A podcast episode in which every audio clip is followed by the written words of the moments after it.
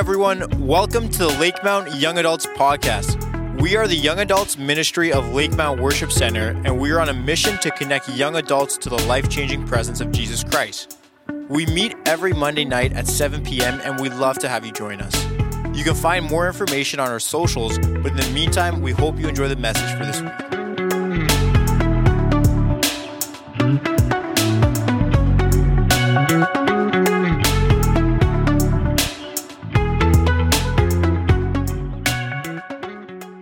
Yeah, so I was pretty much born at Lakemount. I, uh, yeah, when the church was, well, I was actually born not in this building. We were in another building at the time. Um, that just shows you how old I am. But I have been a part of Lake Mount. I, I left and I came back, but I've been a part of this church family in some capacity for over 35 years. I'm actually 37. And um, I was saved in the West Hall, just across there behind our cafe. I remember I have a lot of moments in this building, and tonight is going to be another memorable one. I'm believing for just a fresh outpouring of the Holy Spirit upon you guys. And uh, I am speaking about calling, so thank you, Lewis. You set that up great. Thank you, buddy. So I really did feel a call of God on my life here in this building, so I don't think it's by any surprise that that's what we're talking about tonight.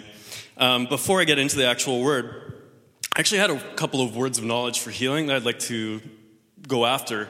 Um, God has kind of put that gifting on my life, and so um, if that's okay, I'd like to do that. Um, so I saw a picture of like a, a, joint. It looked like a finger or a toy, or, or a toe, sorry. Almost like, a, yeah, a toy, a little toy toe, you know?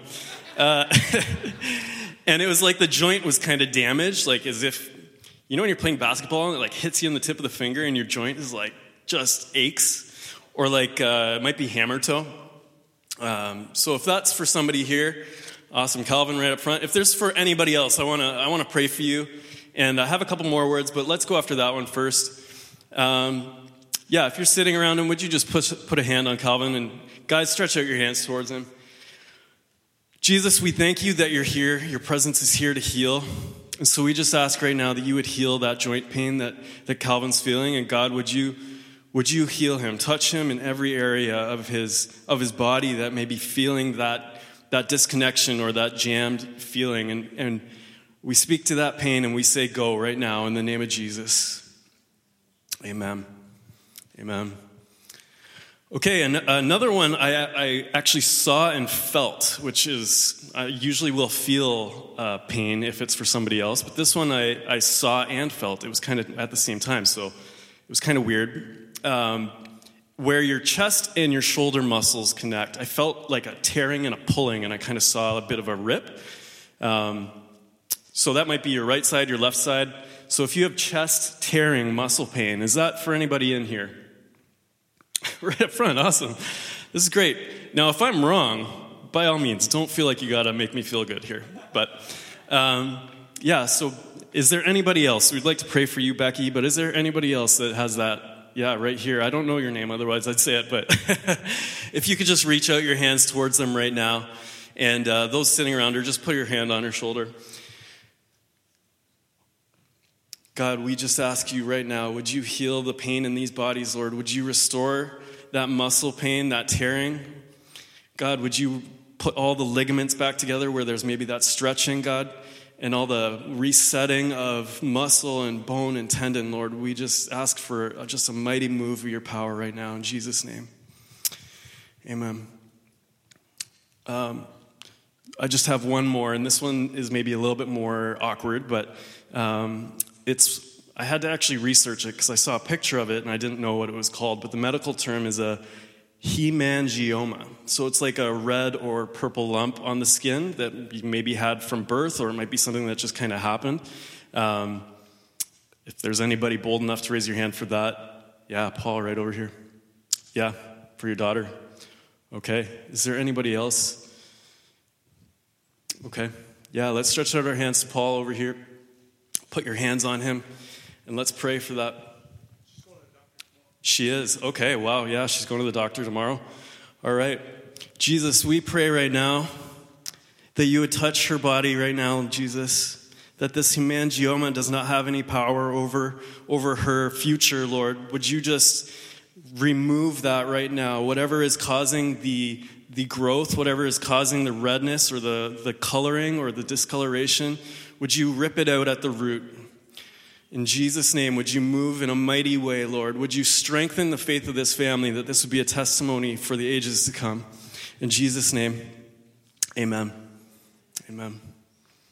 Awesome. So before we move on, I would be I would be in a bad spot if I didn't ask. Does anybody feel like you've been healed?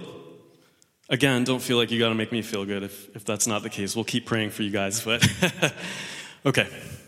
Awesome. Yeah, so I, I was I was called here as as a child. Like I, I met Jesus, and uh, I also felt the call on my life. I remember very specifically. Maybe some of you remember Terry Bone here. Um, when I was a kid, he came on staff here as the lead pastor, and um, the pastor we had before that, uh, they had a very striking, obvious similarity that I think basically any child would notice. Um, and for some reason, God highlighted to me that they both had this, and it was actually that they're both going bald. And I thought, in that moment, I thought, man, if, if people like are, that call, are called to be a pastor, they go bald, may, maybe that's not for me. Um, like, my grandpa's not bald, so I don't really want to go bald. Um, but I, I, actually remember that um, right in the back room, right over there. So that's just for, for fun. But um, so, yeah, this building has a really special place in my heart. And so I want to ask you tonight um, what are you called? So, when we're talking about calling, it's not just about what are you called to, but what are you called? Your titles that you carry actually have a lot. Um, they really speak to you. So, some titles I carry I'm, I'm a husband, I'm a father, I have two kids, um, I'm a business owner, I'm a friend. Uh, I have a lot of titles, it seems like, but uh, not bragging or anything. I actually wrote them down so I wouldn't forget. I was the young adults leader here for nine years, believe it or not, um, which was a lot of fun, and I met a lot of you, but there's a lot of new faces here, which is cool. Before that, I was a youth leader. That's another title I carried, youth leader. Um, now I'm a worship leader here at the church, and I get the opportunity to lead uh, missions teams to Guatemala, which is incredible. So they call me a leader. Um, so here's a little plug for our LMI trip we're having coming up. Uh, April 13th to the 20th, the LMI uh, students, we're all going to Guatemala. So if you know one of them and maybe you're feeling like your wallet's a little fat and you want to bless them, now is the time. So please pour out into them and just know that when you bless others to go, you'll be blessed as well. Awesome. So why don't we pray? Jesus, I thank you for tonight. I thank you that you have brought us all to this place, Lord. And I just ask that you would bless my tongue as I speak tonight, bless my mouth, bless the words that I say. And God, would you ultimately be the one that's conveying this message? I ask this in the name of Jesus. Amen. Amen. Awesome. So, has anybody ever asked you what you're called to? Yeah? That's pretty common in, I would say, like church communities, that you might be, be asked, What are you called to? Um, the very first primary thing that we're called to as a Christian is a life with Jesus. You are called, your title is Christian. That means little Christ. Um, so you're not just here to sit in a seat and hang out and take it in and go home at the end of the day and not be changed. You're here to become more like Jesus. That is your primary calling in life. If you don't have that, the rest of this message means basically nothing to you. Um, so, how do we cultivate that relationship with Jesus? Well, the first thing is prayer. That's the first thing. Reading His Word. Your Bible is not just a book that your grandparents read. Your Bible is a book that you should be reading. The other important thing is worship is a great way to grow in your relationship with Jesus. And my final point is growing in community by serving the local church. So, a little plug here. I know they said it tonight. if you feel like you don't really know a lot of people on a Monday night here, get signed up to do something. Serve at the cafe, greet at the doors, be a host, be, I don't know the, the, the titles you guys still have, but get involved. There's no better way to get to know people than to look them in the face and say hi. I mean, it's as simple as that. It really doesn't need to get complicated. Now, the, the next thing we're going to talk about is your personal calling. So you're not just called to a life with Christ and that's it. There's more to your calling. So you have a personal, individual calling that is unique to you, and God wants to use you to reach people in a, his unique way that he has designed for you. So your unique calling, you can actually test that calling. So I'm going to give you this is a bit of a teaching before we get to the preaching, but just quickly, three ways you can test your calling. Availability, if you're taking notes, availability. Is there someone else doing the thing that you feel called to? Is an opportunity available in your area? So let's use being the worship pastor at Lakemount as your example. Is there somebody already as the worship pastor here at the church? Yes, there's Levi. Does that mean you're called to be the worship pastor at Lakemount? In this season, definitely not, because that's his calling. so that's my example. Okay. The next one is ability. You can test your calling with your ability. So, your ability, if you're called to be the worship pastor here at the church and you can't sing and you can't play an instrument and you know nothing about music, I hate to tell you, but you're not called to be the worship pastor here at the church in this season. so it needs to be an option for you. Now, the third and final way you can test your calling is its unavoidability. It needs to be a strong desire, or there's like an itch to do it. It's something that you feel like like you are thinking about it all day long. Maybe you dream about it. Maybe you are talking about it with friends all the time, and they're like, man, you are so annoying about how you want to be the worship pastor at Lakemount. like, it's unavoidable how much you are feeling called to it. It's unavoidable. So you can actually have your calling confirmed. And here's six really tested and true ways you can have your calling confirmed. Your calling is confirmed by people who know you. It's confirmed by prophetic words. It can be confirmed by your fruit on your life and your experience. So this starts to kind of focus the narrow, like narrows down the focus a little bit to what you've experienced in your life. So, um, if you, again, if you can't play guitar but you're starting to learn, it's possible that with that experience and with that time, you're going to be able to get to a place where you can join a worship team, right? You don't just suddenly feel called to be on the worship team and you're gifted with that anointing right away and that ability. Um, it just doesn't happen that way. So you have to put in the time and have that experience, and the fruit of practice is how you get to be somebody who can play an instrument. So it can also be confirmed by your inner knowings and your heart's desires. So that goes back to that unavoidability, right? Your calling is something that you will know. You will not, aside from the sovereignty of God, you will not be called to something that you don't really want to do. So it will be, and I say the caveat about the sovereignty of God because He is able to pull you and make you do something. And we see examples of that in the Bible. And Jonah is a great example of that. However, for the majority of us here, that's not going to be the case. So it can also be confirmed by your spiritual gifts, abilities, and your developed skill sets. So that goes back to playing guitar would be your developed skill, skill sets um, and abilities. Um, now, if you're wanting to be a pastor, it's very possible that you will have that confirmed through spiritual giftings, or it will be confirmed through um, just different testing that you can do to see, you know, where do I fit in as, as where are my strengths in the fivefold ministry. So it's all really practical, I know, but we're going to get to, to preaching soon, I promise. Okay. It can also be this is the sixth way your calling can be confirmed. The final way I'm going to talk about. It can be confirmed by others who are already working and fully operating in that calling. So, if Levi came up to you and was like praying for you, he's like, man, I really, uh, I, I, I feel like God is calling you to be a worship leader.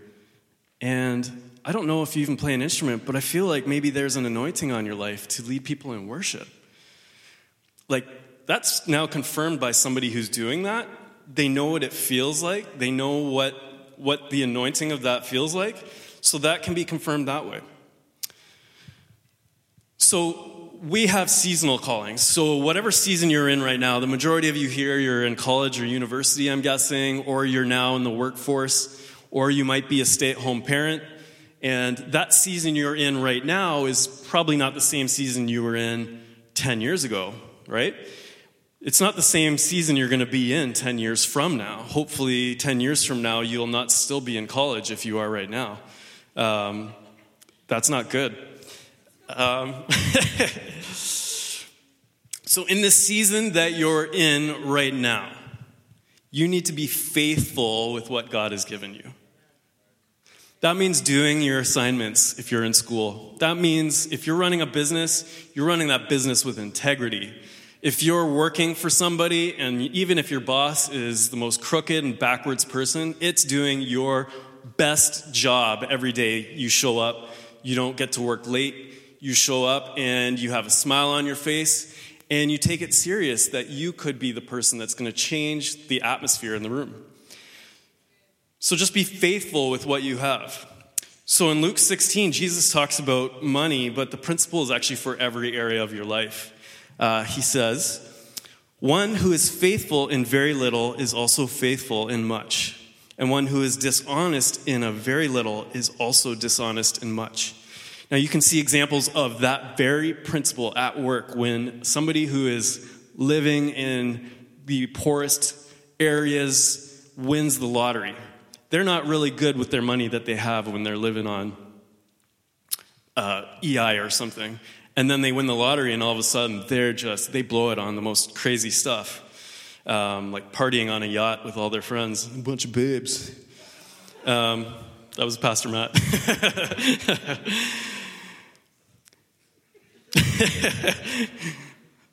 I've heard you say babes too many times. I, I don't know how that's happened, but here we are.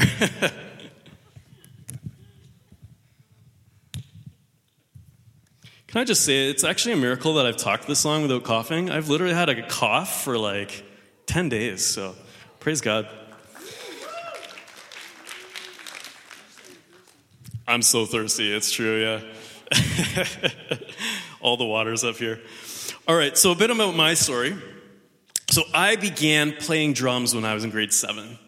Yeah, I was a punk rock drummer to the core.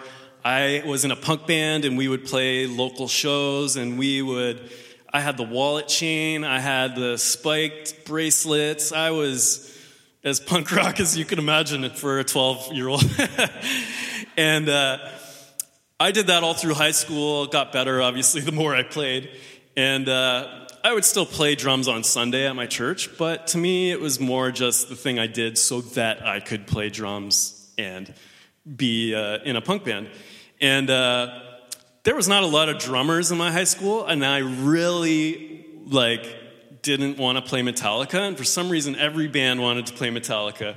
But that's just a side note. Um, I really wanted to go on tour. That was what, when I was in school, you know, when they, they take you into the guidance office and they're like, what do you want to do with your life? Like, when you're done here, where are you going to go to university? And I was like, I'm going to jump in a van with all my buds we're gonna like drive to the border and like try and get shows. Like I didn't know, I had no idea how to go on tour, and so um, things started falling apart because my band wasn't that good, and so. Uh, I, I was just basically working. I didn't, I didn't go to school. The couple times I tried to go to school, things just didn't really turn out well for me. And uh, I was working a really not great job. Um, back then, I was making like $9 an hour, and that was like minimum wage. Um, and that was not a lot, in case you didn't know. Um, and so I just felt stuck. So I, pr- I was praying, called out to God, And uh, one day, reading in my Bible, I was reading where Jesus is praying, and he's teaching his disciples how to pray. And the part where he says, His kingdom come and His will be done, um, that is where I felt my calling begin to shift.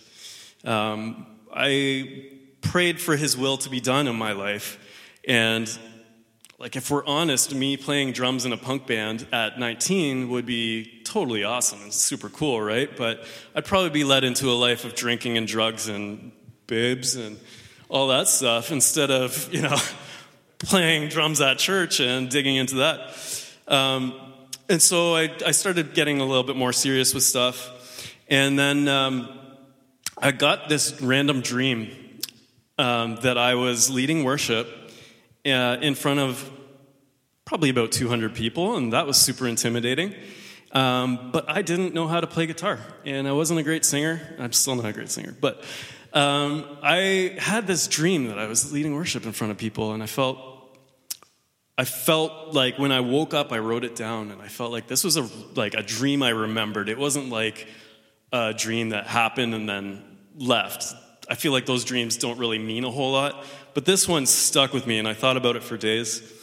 And I was praying about it, and I really felt like God was saying in that moment, one day, when the timing's right, and if you steward this gift, this will be your reality.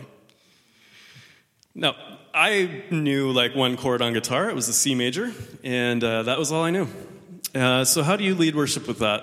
Well, here's a little cheater's guide you don't. so,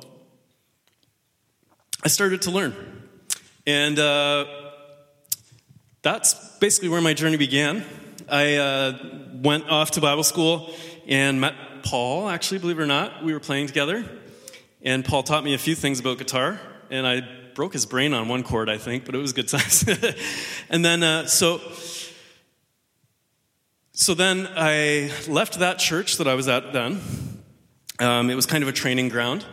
And my home church called me back. It wasn't here, it was a small church plant of about 50 people. And the senior pastor was about to leave, and they asked, um, he asked me if I'd come in and lead worship, and so I did. And then when he left and they needed somebody to kind of help keep things stable, they had a, a pastor coming in um, who was basically just visiting. He would come in and preach every once in a while, but they needed somebody who could lead worship every week. And there was a lot of youths that were ho- hoping to have a youth program. Now, I did not, I was not a good guitar player, but I was learning. this was my training ground where I'm leading worship in front of 50 people who are super gracious. I mean, they, they did not boo even once. Uh, they sang along and they clapped, and it was great. So then uh, the season of, of that was starting to feel like it was coming to an end. Um, Beck and I were engaged, and we realized we needed to go to a church that could actually have a real, actual kids program so that when we have children, they would not hate the church. And so we came to Lakemount, and we've never left. But when we were there, I was doing a character study on Old Testament heroes uh, with the youth group, and this actually completely changed my perspective. So I was reading about Abraham, and I learned important lessons about guarding my calling. So that's what we're talking about tonight is guarding your calling. Now, I'm willing to bet that everybody here lives in a house. Is that fair to say? Does anybody here not live in a house? I mean, apartment building is included in that, but okay, everybody here. I'm sorry if you live in your car, but this still this still works. You lock your house when you leave, and you lock your house when you sleep, maybe, some of you. But if you, let's say you had your purse in your car and you're at the mall, you're to lock that door. you're not to leave it unlocked, right? We guard what is important to us. So your calling is actually super important. So Abraham was given this promise from God. Now, Abraham was the first person that God spoke to since the time of Noah. So Noah, then there's 10 generations that go by, and then Abraham. So nobody's really heard from God in 10 generations. So Noah is his great, great, great, great, eight greats grandfather, if we're going based on biblical genealogies. And so God calls Abraham out and he says, and he's not a Jew at this point. This is really important to know. There's no such thing as Jews at this point. God speaks to him and he says, Go from your country and your kindred and your father's house to the land that I will show you. And I will make of you a great nation, and I will bless you and make your name great, so that you will be a blessing. You've probably heard this before. If you've been at church for longer than a year, you've probably heard this at least once.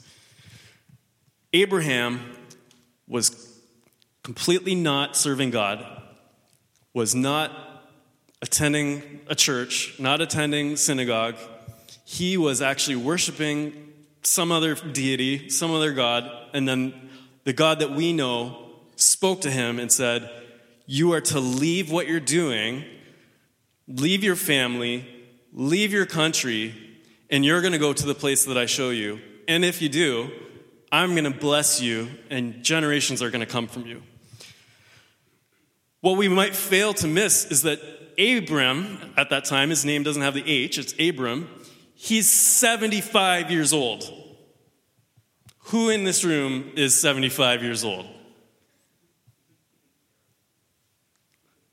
That's what I thought. he's 75 years old, he's married, but he doesn't have kids yet. That's a problem when God's telling you he's going to make uh, generations come from you and be a blessing. So, that's in Genesis 12. Now, the next chapter, God expands on that promise. And he says, Lift up your eyes and look from the place where you are, northward and southward and eastward and westward. For all the land that you see, I will give to you and to your offspring forever. I will make your offspring as the dust of the earth, so that if one of you, so that if one can count the dust of the earth, your offspring can also be counted. The dude is 75 years old. His wife is 10 years younger than him. Okay, 65, maybe. We could see that, maybe, potentially. I mean, if you're really stretching your imagination, they say if you're 40 years old right now and you get pregnant, it's high risk. Okay? That's fact. That's 2023 with all the technology we have, all of the experience that we think we have written in books, and we have Google now. We can't make it not high risk if you're over 40. She's 65, right? Kind of crazy to think. Now, God is telling them this, and they choose to leave where they are. They go and they're finding this land. God showed him the land to, to Abram and said, For as far as you can see, I'll give you this land. We can't even wrap our heads around that, right? If we look out the doors right now, we would see the escarpment and nothing above it, and we would see the lake and maybe Toronto off in the distance, right? Imagine all of that is the land that God is promising you. Now, they could probably see more. I'm guessing that they didn't have a lake and the escarpment in the way, right? But um, so God gave them all of that, as far as Abram could see, all around him. Um, so if you receive a promise or a call from God, you need to protect it at all costs.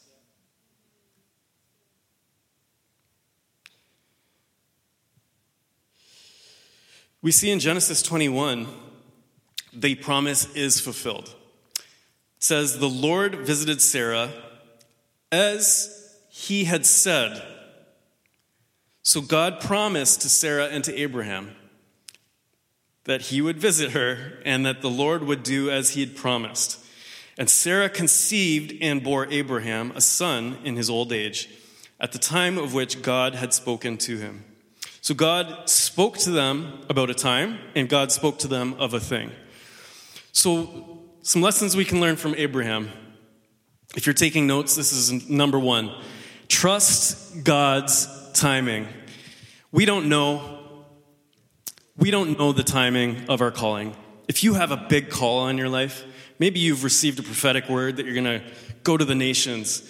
Maybe you've received uh, just a, a dream that you're going to lead worship, and again, you don't know how to play guitar. That can be a problem. We need to trust in God's timing.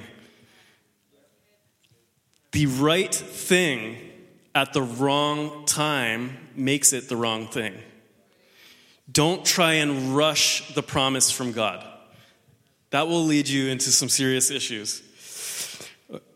We see this actually, Abraham, if you're unfamiliar with the story, Abram and Sarai, they are frustrated and fed up. They've spent 10 years trying and nothing has happened.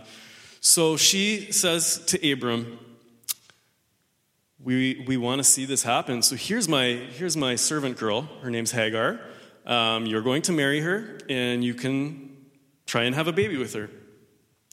So he does. He, he just goes for it. He listens to her, and guess what? Believe it or not, sex works.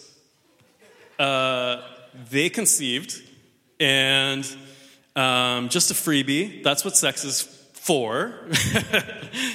if you're not sure, uh, so they do. And uh, and Hagar bore the son named Ishmael to Abram. Now, this was not the son of promise. This was them trying to rush their call. This was them trying to rush the timing of God. It was the right thing. He actually had a son, right? Ishmael was born, but he was not the son of promise. He was not even really recognized in God's eyes as his son because it wasn't to the right people. So God still honored his end of the promise. He promised that your descendants will be richly blessed and I'll make them numerous. So so he does. He gets sent away. Ishmael gets sent away with his mother and they are actually they do flourish. It says in uh, Genesis 16, the angel of the Lord said to Hagar, "I will surely multiply your offspring so that they cannot be numbered for multitude."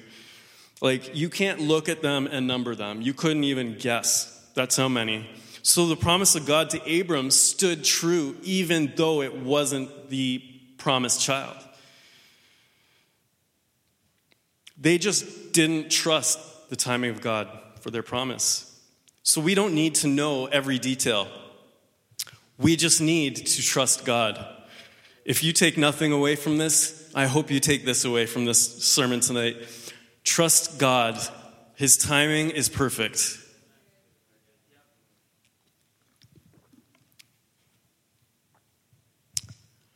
So, with that, we can actually pray into the timing and the details of our calling. I find that when I pray into what I feel like I'm called to, I, I get two things. I get a, you need to be patient, and I get a, um, it's, not, it's not your season yet. So that might sound like the same thing, but patience isn't sitting still. If you're patient, you're moving. If you're patient, you're still doing things. Um, and the season just means it's not, the place I'm to be is not ready for me. That's important to know. It's not ready for me. So, God has a unique calling for you. You are uniquely called and gifted to accomplish what He has planned for you and through you. So, with that, wisdom is really important. Wisdom looks like not sharing what you feel called to with just everybody. You're not handing out chocolate bars to your friends. You're sharing your calling. You got to be careful who you share your calling with.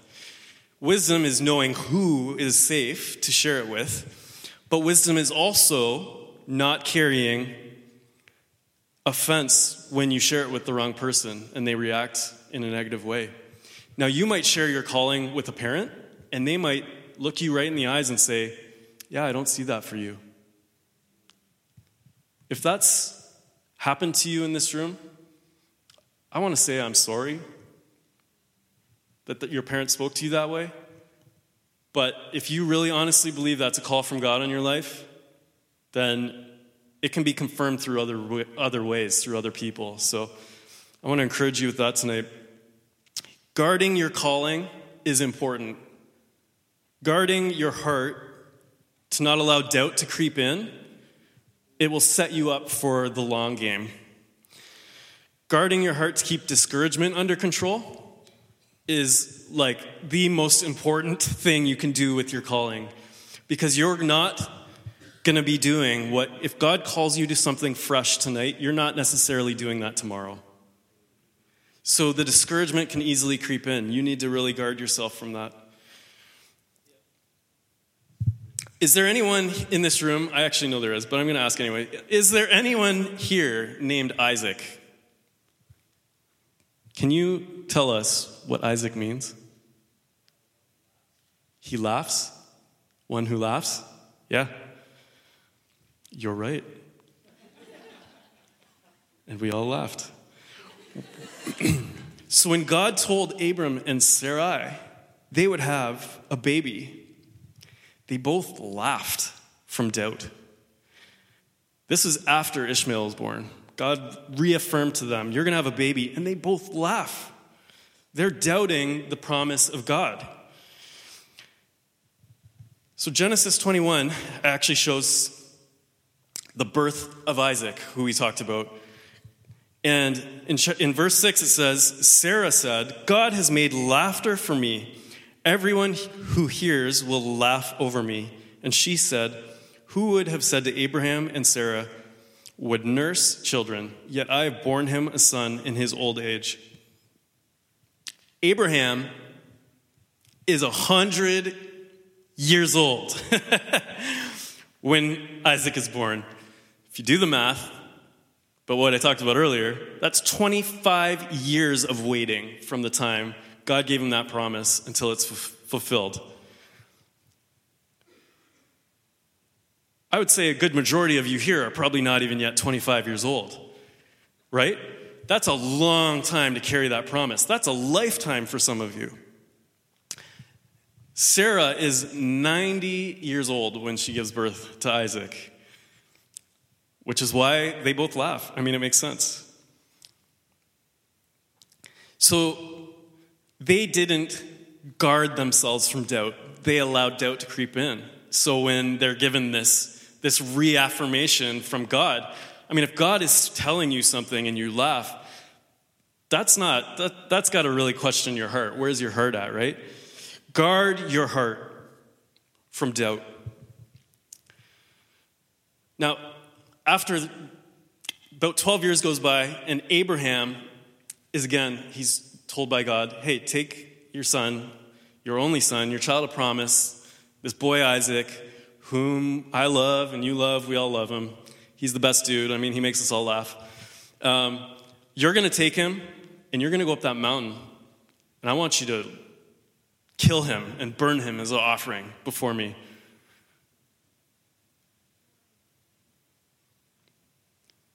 So he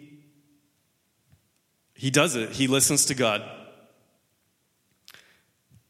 He's 112 years old and he takes his son up this mountain and in verse 12 of Genesis 22 he says God speaks to Abraham and he's literally like he's gone up the mountain with his son.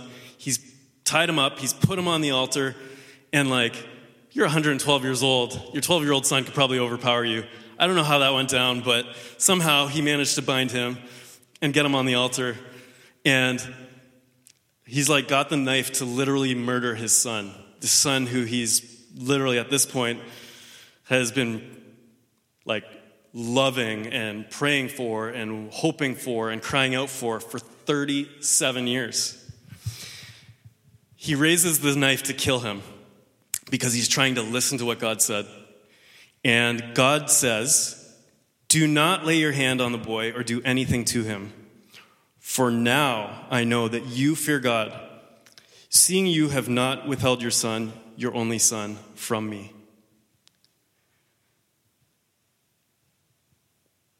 I don't know if any of you here, many of you, anyways, are parents, but if God asked me to take my child up the mountain to murder him, I feel like I would have a really hard time with that. Um, I love my son. He's almost eight years old and he's a real rascal.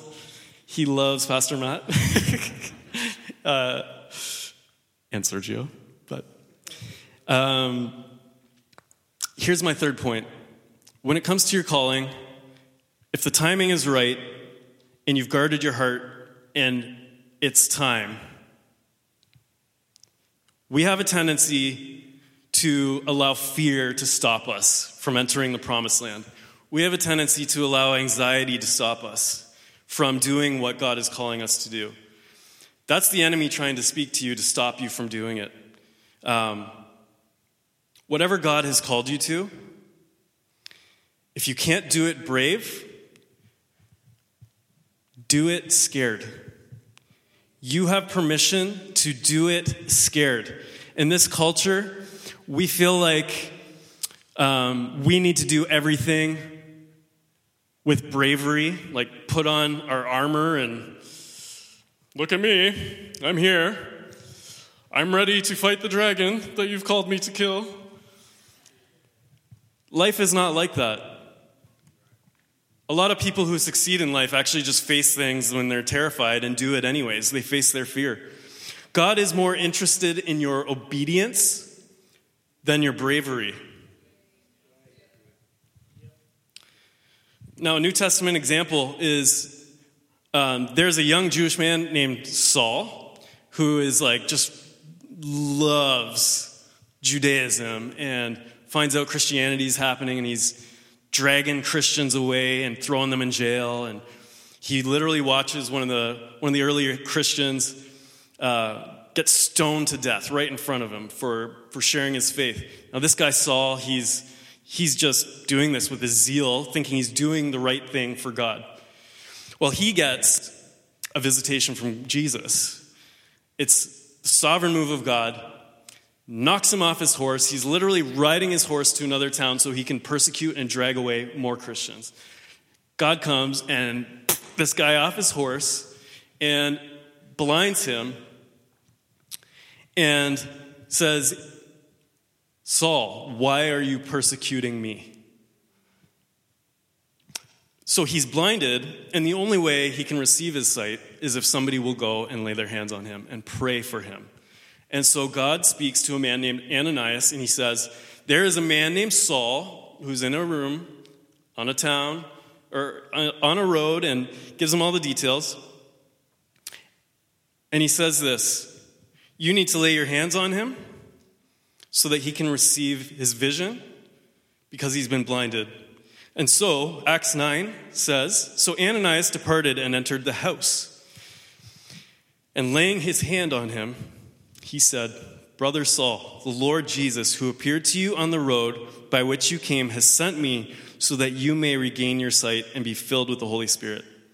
And immediately something like scales fell from his eyes, and he regained his sight. Now, if this guy, Ananias, did not go to this guy who's literally like second degree murder has just happened, and this guy, Ananias, is a Christian and he knows God spoke to him and he needs to go to this murderer and literally lay his hands on him, and this guy will receive his sight. You can't tell me that he was doing that brave. There's no amount of convincing that you could do to tell me that he wasn't terrified of this guy. If he receives a sight, maybe he's going to pull out a knife from his back pocket and, you know, a little in the gut, a little stabby. I don't know. Like, the dude was like knocked off a horse. He's probably hurt a little bit, but, like, I don't know.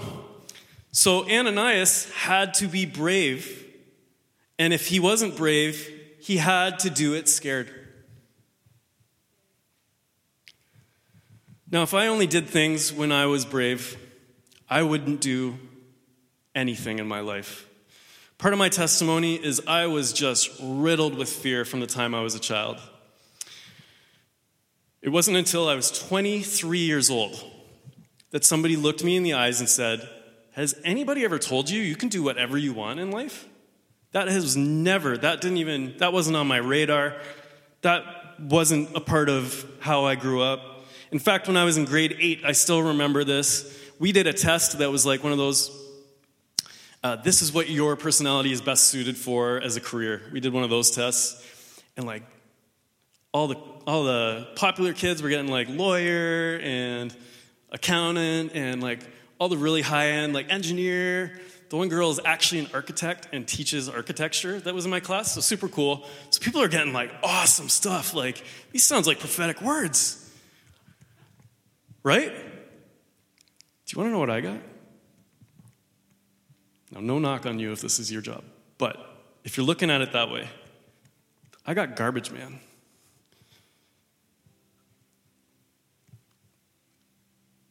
I was in grade eight, and this test told me all I was good for was picking up other people's trash. Like, I never saw myself as someone who could own a successful business. I never saw myself as somebody who could lead worship to a room full of people. I never saw myself as someone who could be preaching to you tonight and trying to look you guys in the eyes. But God is in the process of qualifying me for what He's called me to. I wasn't called to do something based in fear. I wasn't called to do something where I could just hide in the shadows. And if you're called to that, that's okay. That's totally cool. But that's not my story.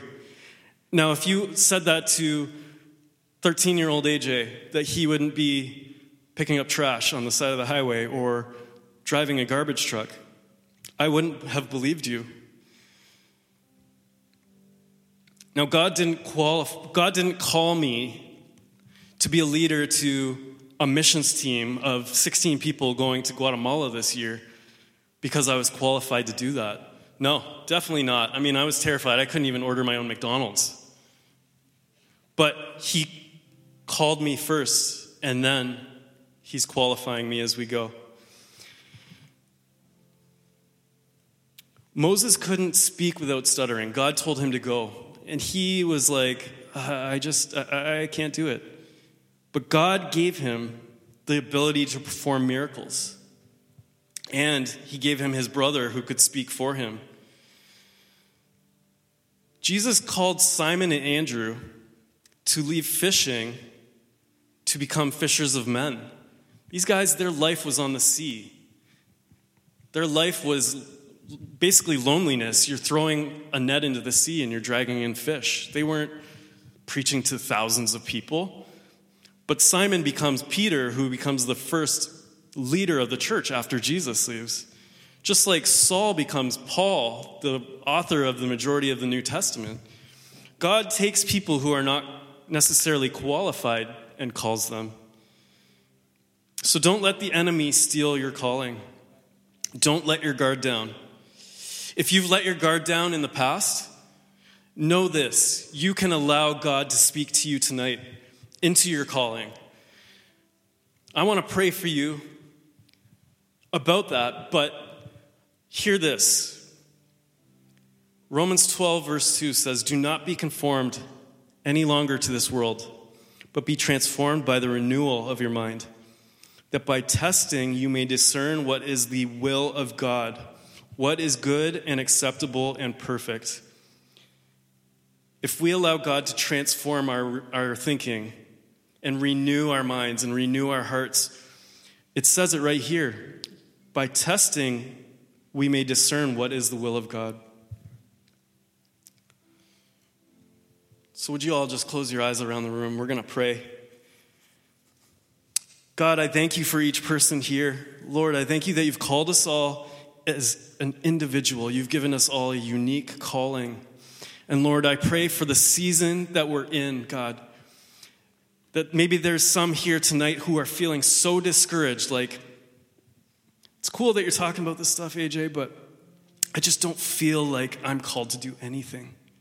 I don't know what it is. And Lord, tonight I ask that for those people who are in this room, Lord, that you would make it so clear to them, that they would hear your voice so clear, they'd know you, and it would be confirmed through other people, Lord. Would you bring your encouragement? Would you bring strength, Lord? And would we do it scared, God, when we're feeling like maybe we can't do it on our own strength? Because, Lord, you are our strength.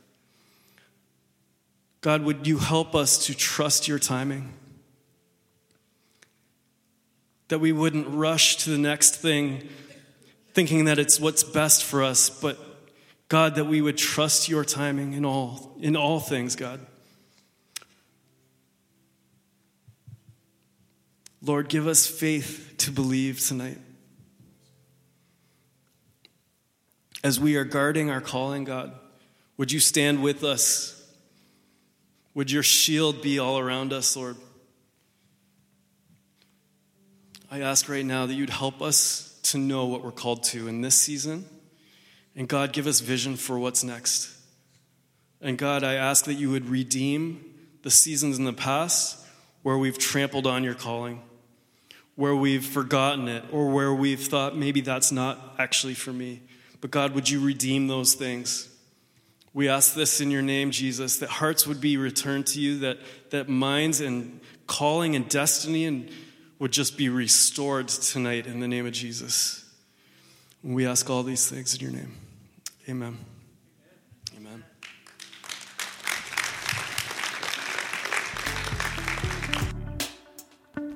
Thanks for listening to the Lakemount Young Adults Podcast. For more information, please visit us at lakemount.ca or follow us on Instagram at LakeMountYA. Have an amazing week and we hope to see you soon.